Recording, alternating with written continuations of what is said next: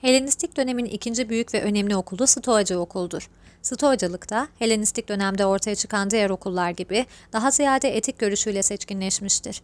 Başlangıçta kiniklerden etkilenen, özellikle de onların aldırmazlık eteğinin tesiri altında kalan Stoacı okul, kiniklerin anarşist yaklaşımından bir ölçüde uzaklaşarak kinik bilginin bağımsızlığını politik ve sosyal yaşamın katı gerçekleriyle uzlaştırma çabası içinde olmuştur. Felsefesini dönemin diğer okulları gibi aralarında organik bir bağ bulunduğuna inanılan üç disiplinden oluştururken sistemini mantık, fizik ve etik şeklinde düzenleyen Stoacı okulun temel kavramları logos ve pusis'ten oluşur. Stoacı okul, felsefenin kendi bakış açılarıyla temel disiplin ya da yönlerini doğa bir bütün olarak logos tarafından düzenlenip şekillendiği için birleştirmeye çalışmıştır. Helenistik Roma çağında uzun bir tarihi olan okul, Kıbrıslı Zenon tarafından M.Ö. 300 yılında kurulmuştur. Stoacılar mantık konusuna ilk çağda Aristoteles'ten sonra en fazla katkıda bulunmuş filozoflardır. Mantığı Aristoteles gibi bir araç olarak yorumlayan ve rasyonel söylemin bilimi olarak tanımlayan Stoacılar bu bilimi retorik ve diyalektik olarak iki alana bölmüşlerdir. Onlar diyalektik konusunda Aristoteles'ten ayrılıp Platon'a yaklaşırken kanıtlayıcı bir bilim, şeylerin gerçek doğasını konu alan bir disiplin olarak gördükleri diyalektiğin karşısına pratik bir disiplin olarak dil ve akıl yürütmenin kendisinin iki temel özelliği ya da görünümü olduğu retoriği geçirmişlerdir. Stoacılar diyalektik söz konusu olduğunda ilk yeri izlenim, dil ve düşünce konusuna ayırmışlardır. Onlara göre dil ve düşünce insanda a priori olan, doğuştan geliştirilmiş öğe ya da kapasiteler değillerdir. Konuşma ve düşünme yeteneği insanda uzun bir dönemin ardından gelişen bir şeydir. İnsan zihni doğuşta bir tabul arasa, baskı için iyi hazırlanmış ya da düzenlenmiş boş bir sayfa gibidir. Stoacıların ampirisizmi de bu anlamda insan zihninin doğuşta boş bir levha olduğunu öne süren Locke'un ampirizmini ön öncelemektedir. Boş sayfa üzerine düşen ya da basılan ilk işaret duyu algısının bir sonucudur. İnsanın dışındaki nesneler duyu organlarını etkiler ve zihinde bir izlenimin doğmasına neden olurlar. İzlenimler bilişsel olursa, yani onlar insanın dışındaki bir nesnenin sonucu oldukları dolay oldukları bilincine doğurup, zihnin onayını sağladıkları ve dolayısıyla kalıcı ve sürekli olup belli imgelerine yol açtıkları takdirde ortaya algı dediğimiz zihinsel edim çıkar. İzlenimlerin tekrarı ve zihinde meydana getirdikleri imge ve kayıtlar, genel kavramların doğuşuna yol açar.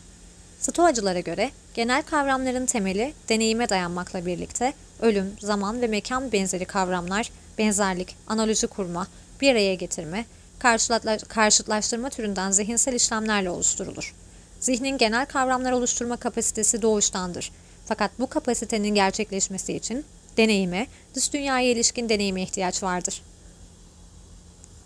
Stoacılara göre izlenim ve imgelerden ortak deneyimlere dayandıkları takdirde kendilerine ortak fikirler adı verilen genel ideler oluştururlar. Tüm insanlarda aynı olan bu genel ideler yanlış olamazlar. Şu halde zihinde oluşan her tür malzemenin tüm bilginin temelinde izlenimler ve dolayısıyla duyu algısı vardır. Zihin, izlenimlerden hareketle genel ideler, kavramlar ve dolayısıyla tümel yargılar oluşturabilir. Zihindeki tüm evrene yayılmış olan evrensel akıl ya da logosla bir ve aynı olan bu düşünme ve konuşma yeteneği ya da fakültesine akıl adı verilir.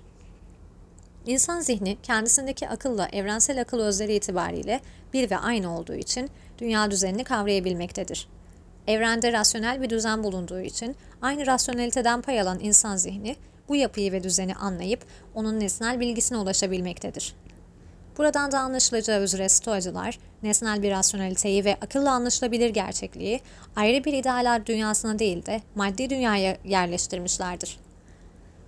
Yalnızca tikellerin, bireysel varlıkların gerçek bir varoluşa sahip olduğunu savunan ve tümelleri salt öznel soyutlamalar olarak gören stoacılar şu halde yalnızca Platon'un aşkın tümel görüşünü değil fakat Aristoteles'in somut tümel anlayışını da reddetmişlerdir. Stoacıların nominalizmi ve ampirisizmi uyarınca bilgi, şu diye gösterdiğimiz bireysel ve duysal varlıkların algıya ve algıların sonucu olan kavram ve genel idelere dayalı bilgisidir. Bu bilgi anlayışında bir imge, nesnesinin tam ve gerçek bir kopyası olduğu, bir kavram benzer şeylerin ortak nitelikleriyle uyuştuğu zaman doğrudur. Fakat stoacılar birçok filozof için kabul edilemez olan bir yaklaşımla algılar ve kavramların doğru ve yanlış olabileceğini söylerler. Buna göre doğruyu yanlıştan ayıracak bir bilgi ölçütüne ihtiyaç duyarız. Onlar için doğruluk ölçütü kavrayıcı algı ya da tasarımdır. Yani ruhu kendisine onay vermeye zorlayan algı eşleyişle açık algıdır. Stoacıların bilgi kuramları gibi fizik veya metafizikleri de özgün bir öğreti olmanın uzağındadır. Bu konuda Sokrat öncesi doğa felsefesine başvuran Stoacılar, Heraklit'in dünyanın ana maddesi olarak ateşle logos öğretisini ödünç almışlardır. Onlar bu çerçeve içinde tıpkı Aristoteles'in yaptığı gibi evren ya da gerçekliğin biri etkin diğeri edilgin olmak üzere iki ilkeden meydana geldiğini öne sürmüşlerdir. Bu ilkelerden edilgin olanı her tür nitelikten yoksun olan madde, etkin olanı da evren düzenine içkin olan akıl ya da tanrıdır. Stoacılara göre evrende gözlemlenebilir olan doğal güzellik, bir akıl ya da düşünce ilkesine yani her şeyi insanın iyiliği için düzenlemiş olan bir tanrının varoluşuna işaret eder. Stoacılar ayrıca doğanın en yüksek varlığı olan insanın bir bilinç ya da akla sahip oluşunun bizi dünyanın da bir bilince ya da evrensel bir akla sahip olduğunu düşünmeye zorladığını belirtmişlerdir. Zira bütün hiçbir zaman parçadan daha az etkin olamaz. Demek ki Tanrı dünyanın aklıdır.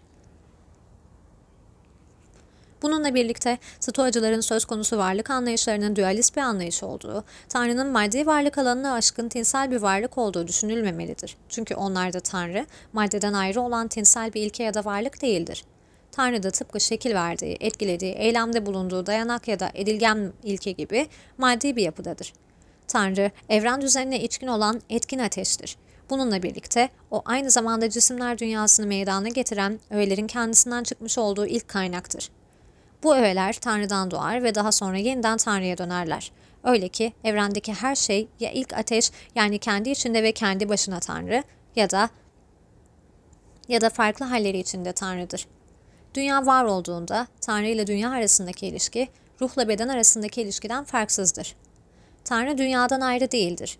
Dünyanın cismi ya da maddesidir. Fakat o daha ince bir maddedir. Her tür harekete ve değişik biçimler almaya uygun bir yapıda olmakla birlikte hareketsiz bir ve biçimden yoksun olan ilk öğelerin hareket ettirici ve şekil verici ilkesidir. Stoacılar söz konusu materyalizmlerine karşın özellikle panteizmlerinin etkisiyle mekanistik bir doğa görüşünden kaçınmaya çalışmışlardır. Tanrı'yı maddeye şekil verme konusunda çok usta ve akıllı bir zanaatkara benzeten Stoacı filozoflar, evrene içkin Tanrı'nın büyük bir organizma olarak görülen dünyanın çeşitli parçalarını amaçlı bir tarzda en iyi şekilde düzenlediğini söylemişlerdir. Bundan dolayı evren her bir parçası diğerine organik olarak bağlı olan canlı bir bütündür. Stoacılar bu bağlamda felsefe tarihinde herhalde ilk kez olarak kötülük problemini ele almışlardır. Başka bir deyişle teleolojik bir tanrı kanıtı ya da evrene içkin tanrının var olan her şeyi en iyi şekilde düzenlediği düşüncesi, Stoacıların dünyada söz konusu olan fiziki ve ahlaki kötülüğün hesabını vermek durumunda bırakmıştır. Onların bu konudaki çözüm denemeleri biri olumsuz, diğeri olumlu çözüm olarak bilinen görüşlerden oluşur. Bunlardan kötünün ve kötülerin varoluşunu yatsıyan birincisine göre dünyamız özü itibariyle iyi ve yetkin olup onda var olan kötülükler yalnızca göreli olan kötüdür ve genelde dünyanın iyiliğine ve yetkinliğine katkıda bulunurlar. Kötü ve kötülüklerin varoluşunu kabul eden ikinci çözüm ise dünyada her şeyin karşı çiftler halinde var olduğunu, kötü ve kötülükler olmasa iyi ve iyiliklerin de olamayacağını, çünkü karşıtlardan birini aldığınızda diğerinin de ortadan kalkacağını söyler ve dolayısıyla kötünün iyi ve iyiliğin gerçekleşmesi için bir araç olduğunu savunur. Stoacıların etik anlayışları, onların daha önceki filozoflardan gelen düşüncelerin bir sentezine tekabül eden varlık görüşlerinden ayrılmaz. Stoacı filozoflar, evrene yönelik teleolojik yaklaşımlarının sonucunda dünyayı bir amaca göre düzenlenmiş rasyonel bir sistem, içindeki tüm varlıkların kendisinin iyiliğine katkı sağladıkları güzel bir bütün olarak değerlendirmişlerdi. Evrenin tek bir canlı organizma, rasyonel bir bütün olarak görülmesini talep ettiler. Bundan dolayıdır ki bütünün bir parçası olan insanın bütünün amacına uygun bir biçimde davranması, en yüksek yetkinliğe ulaşmanın yollarını araması gerektiği sonucuna vardılar. İnsanın işte bu çabasında Stoacılara göre doğaya uygun hareket etmesi, yani doğadaki düzene uygun olarak kendi ruhunu düzene sokması ve doğanın logos ya da evrensel akıl tarafından yönetilmesine benzer şekilde aklın yönetimi altına girmesi, iradesini aklın denetimi altına sokması gerekiyordu. Kendi aklını evrensel akla tabi kılmak, büyük düzendeki yerini almak durumunda olan insan için elbette akla uygun yaşamak, erdemli olmak ve doğaya uygun yaşamak anlamına gelir. Buna göre hayatın amacı olan mutluluk, erdemden yani doğal yaşamdan, doğaya uygun yaşamadan, insanın eylemin insan eyleminin doğal yasayla uyuşmasından, insanın iradesinin Tanrı'nın iradesine uygun düşmesinden meydana gelir. Stoacılar için doğaya uygun yaşam, doğadaki etkin ilkeye, insan ruhunun da kendisinden pay aldığı logosa uygun yaşamdır. Erdem, Stoacı etik anlayışına göre biricik iyidir. Çünkü yalnızca doğaya uygun olan iyidir. İnsan için de doğaya uygun olan, akla uygun olan eylemdir. İnsan için en önemli erdem bilgeliktir. Bilgelik ise insanın kendisini doğanın ayrılmaz bir parçası olarak görmesiyle ve doğanın seyrine ayak uydurmasıyla elde edilir. İnsan kendisini dünyanın gidişinden sıyırıp sıyıramadığına göre yapılacak en iyi iş dünyanın gidişini olduğu gibi benimsemektir. Olup biten her şeyi tam bir tevekkülle zorunlu ve yararlı kabul etmektir. Nitekim Marcus Aurelius, mutluluğunuz düşüncelerinize bağlıdır demişti. Sonradan azat edilmiş bir köle olan Epiktet ise insanlar olaylar yüzünden değil, o olaylar hakkındaki düşünceleri yüzünden rahatsız olur diyordu. Gerçekten de doğanın akışına müdahale etmeye kalkışmak, bir takım sonuçları değiştirmeye çalışmak boşuna olduğu için, boşuna olduğu gibi yanlış olup insanı mutsuzluğa sevk eder. Fakat insan doğal düzene boyun eğerse, dünyanın gidişini olduğu gibi benimserse, kendisini gereksiz sıkıntı ve tedirginliklerden kurtarır. Bilgelik vuku bulan her şeyi kalben onaylamayı öğrenmekte ve böylelikle de haz ve duygular, haz ve tutkular karşısında olduğu kadar acı ve engellenme duyguları karşısında da özgür olabilmektedir. Başka bir deyişle, insan için yapılması gereken şey, insan açısından istikrarsızlık ve dengesizlik kaynağı olan akıl dışı veya akla uygun olmayan duygular, tutkular karşısında bağımsızlığını kazanmaktır. Bu bağımsızlığa giden yol ise bilgelikten geçer. İnsan kendisini bu olumsuz duygulardan kurtarabilirse ya da stoacıların apatya adını vermiş oldukları duygusuzluk haline ulaşabilirse, bilge insana özgü olan dinginlik, huzur ve mutluluğa kavuşabilir. Zira yalnızca bilge insan rolünün ne olduğunu bilebilir. Başka bir deyişle, insanın rasyonel olarak düzenlenmiş bir evrendeki durumu, stoacılara göre insana bir takım ödevler yükleyip, onu ahlaken ve nesnel olarak iyi olanı seçmeye zorlar. Doğru eylemi seçmek erdem meydana getirir ve kişiyi mutluluğa götürür. Erdemsizlik ise doğa yasasına karşıt, doğanın seyrine aykırı düşen eylemleri seçmekten oluşur. Stoacılara göre şu halde dünyada önem taşıyan, mutlak olarak iyi olan tek bir şey vardır. Erdem. Erdemsizlik ise gerçekten kötü olan tek şeydir. Bu iki uç arasında da insanın istek, arzu ve nefretinin nesnesi olabilecek hayat ve ölüm, sağlık ve hastalık, haz ve acı, güzellik ve çirkinlik, zenginlik ve fakirlik gibi çok sayıda şey bulunur. Bunların hiçbiri kendi içinde veya kendi başına iyi ya da kötü olmayıp hepsi de insanın ahlaken kayıtsız kalması gereken şeylerdir. Bunu en iyi stoacı felsefenin en yetkin temsilcilerinden kesinlikle başında gelen Epiktet'in etik anlayışında görüyoruz. Stoacı etikle sorumluluk düşüncesini kendisinin ahlaki kişilik kavramına dayanan bir özerklik ve içsel özgürlük düşüncesine dönüştürmek için çalışmış olan Epiktet, en çok tutku, istek ve arzulardan bağımsızlık anlamında özgürlüğün ve değişmez bir kader yoluyla belirlenmiş bir dünya karşısında tevekkülün önemine vurgu yapmıştır. Üstelik bütün bu ana düşünceleri tıpkı kendisine örnek aldığı Sokrat gibi hayatında cisimleştirmek için ölümüne mücadele etmiştir. Gerçekten de Zenon'un moral tutumunu en aşırı kadercilik ve bir tevekkül ya da başa gelene sabırla katlanma felsefesine taşıyan Epiktet, ahlaki bir yaşamın nihai hedefi olarak mutluluğa nasıl ulaşılabileceği sorusuna bir yanıt aramaktaydı. O, aradığı yanıtı belirli bir özgürlük ve bilgelik anlayışında buldu. Epiktet, özgürlükten insanın dış dünyanın bütün baskı, zorlama ve belirlemelerine rağmen aklın iç tutarlılığını ve ruhun içsel barışını sürdürebilmesini anlıyordu. O, bunun için insanın bedenin aşırı istek, arzu ve ihtiraslarından vazgeçmesi gerektiğini öne sürdü. Onun gözünde her şeyin insanın arzularına göre olup bitmesini değil de olduğu gibi olmasını isteme doğru ve ahlaki bir hayat için vazgeçilmez bir zorunluluktu.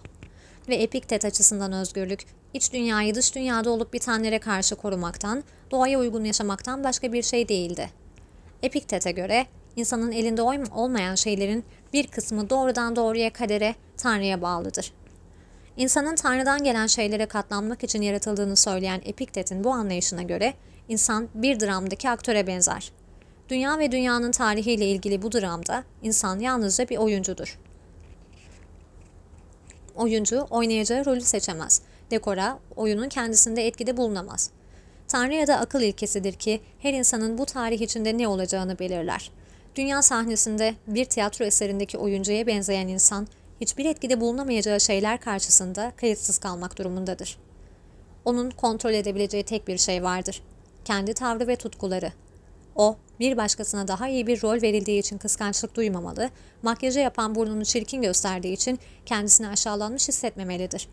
Yani insan kendisine ne verilmişse onunla yetinmeli, erişemeyeceği, sahip olamayacağı şeyler için açlık, kıskançlık duymamalıdır. Bütün bu duygular onu mutsuz kılar. Öyleyse yapılması gereken şey akla uygun olmayan duygular, tutkular karşısında kişinin güçlü olması, bağımsızlığını kazanmasıdır. Başımıza gelen felaket zannettiğimiz durumların hepsinin Tanrı'dan olduğunu söyleyen Epiktet'e göre ilahi aklın bizim için istedikleri, bizim kendimiz için istediklerimizden daha hayırlıdır. Bu konuda ilahi adalete güvenmek, ona itiraz ve isyan etmemek gerekir. Çünkü Epiktot'a göre bizim dışımızdaki dünyada kötü diye bir şey yoktur. Kötülük bizim olaylarla ilgili yorumlarımızdadır. Bu yüzden biz olayların dilediğimiz gibi olmasını beklememeli, nasıl geliyorsa öyle gelmesini istemeliyiz. İnsan böyle yaptığı takdirde her daim mutlu olur. Epiktet, ahlak alanının dışında olup biten şeyler için iyi kötü kavram çiftiyle değerlendirilecek hiçbir şey bulunmadığı kanaatindeydi. Ona göre bize sunulmuş olan sağlık ve zenginliği elde tutmaya gayret etmek elimizdedir ama bunları elde etmek bizim elimizde değildir. Örneğin insanın yaşamı kendisine ait değildir, Tanrı'ya aittir. Erdemli insan dış dünyada sahip olduğu elinde olmayan şeyler için onları kaybettiğini söylemez. Onları geri verdiğini söyler. Ona göre insanın kontrolü dışındaki her şey ahlakın da dışında olmak durumundadır. Ölüm, fakirlik ve hastalık korkusunun da insanı alçaltan ve mutsuzluğuna sebep olan unsurlardan olduğunu savunan Epiktet için ölüm bizatihi kötü değildir ama onu kötü gösteren bizim ölüm hakkındaki görüşümüzdür. Ona göre insanlar ölümden, fakirlikten ve hastalıktan korkarsa hem mutsuz olur hem de alçalır. İnsanın ölümü her daim göz önünde tutması gerektiğini, bunun da nedeninin ölümün korkunç bir şey değil de gerçek olması olduğunu söyleyen Epiktet, insanın ölümü düşünmediği takdirde her adımda kırılacağını, incineceğini ya da inciteceğini belirtir. Ona göre nasıl ki bir insan bir kimseden ödünç aldığı zaman bir şeyi zamanı geldiğinde sahibine iade ediyorsa, o an emanet olarak tuttuğu canını da sahibine zamanı geldiğinde iade etmesi gerekir. Epiktet'te insan yaşamının nihai amacının bir apatya, dışsal ve arizi hiçbir şeyden etkilenmeme, bir içsel huzur hali olduğunu söyledi. Bu iç huzuru sağlamaya yönelik bütün çabalar, ona göre ancak insanın isteklerini yok etmesi veya etkisiz kılması ile amacına ulaşabilir. Onun istek ve arzularla anlatmak istediği ise zorunlu fiziki ihtiyaçların karşılanması yönünde bir istek değildir. Bu yüzden o, dünyadan el etek çekmeyi önermez. Tam tersine o, isteklerden vazgeçmeyle insan doğasına yani aklına uygun bir hayat yaşamasını anlatmak ister. Bu, insanın akla aykırı gelişmelerin temelinde yer alan aşırı isteklerden ve tutkulardan kurtularak duygularını kontrolüne alması, acı ve elem verici duygulara kapılmaması ile olur. Bunu gerçekleştirecek kişi de bilge ve erdemli insandır. Çünkü erdemli insan, Epiktet'e göre bu aşırı istek ve ihtiraslardan kurtulmuş olan kişidir. Ona göre insanı mutsuz kılan şeyler, dünya malına aşırı tamah ve bunları elden kaçırmaktan dolayı yaşanan kızgınlık ve korkulardır. Bundan ancak bir kabullenme, bir razı olma ve şikayet etmeme durumuyla gerçek bir tevekkülle kurtulabiliriz. İdeallerimiz için özgürlüğümüzü satmamak, ahlaki kişiliğimize zarar vermemek gerekir. Bu yolda insana en önemli rehber, aklın ya da ruhun ilacı olan felsefedir. O, işte bu bağlamda gerçekten de başına gelen felaketler yüzünden başkasını itham etmek cahilin yapacağı iştir demekteydi.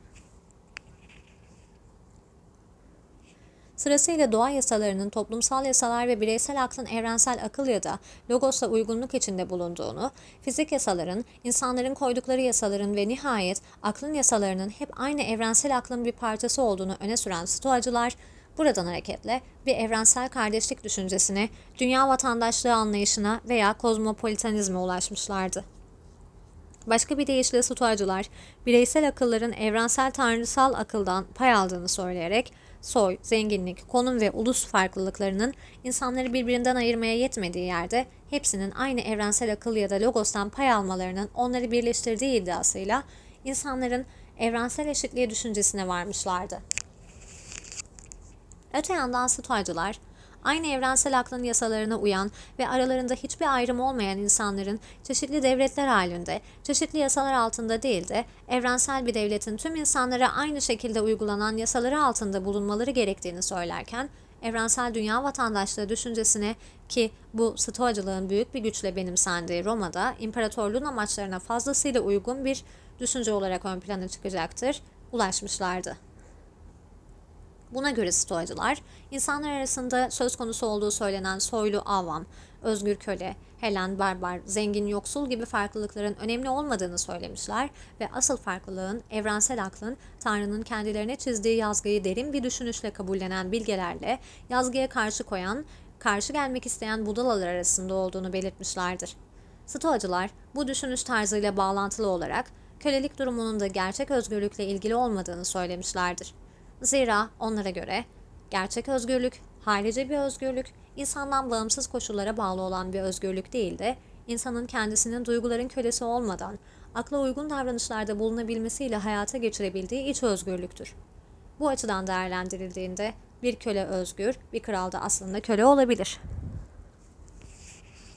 Erken Stoa, örneğin Zenon ve Chrysippos, devletlerin, ailelerin, tapınakların ve paranın bulunmadığı bir toplum düzeni tasarlayıp, tüm insanların evrensel kardeşliği ilkesine dayanan bir dünya toplumu idealini benimsemişlerdi.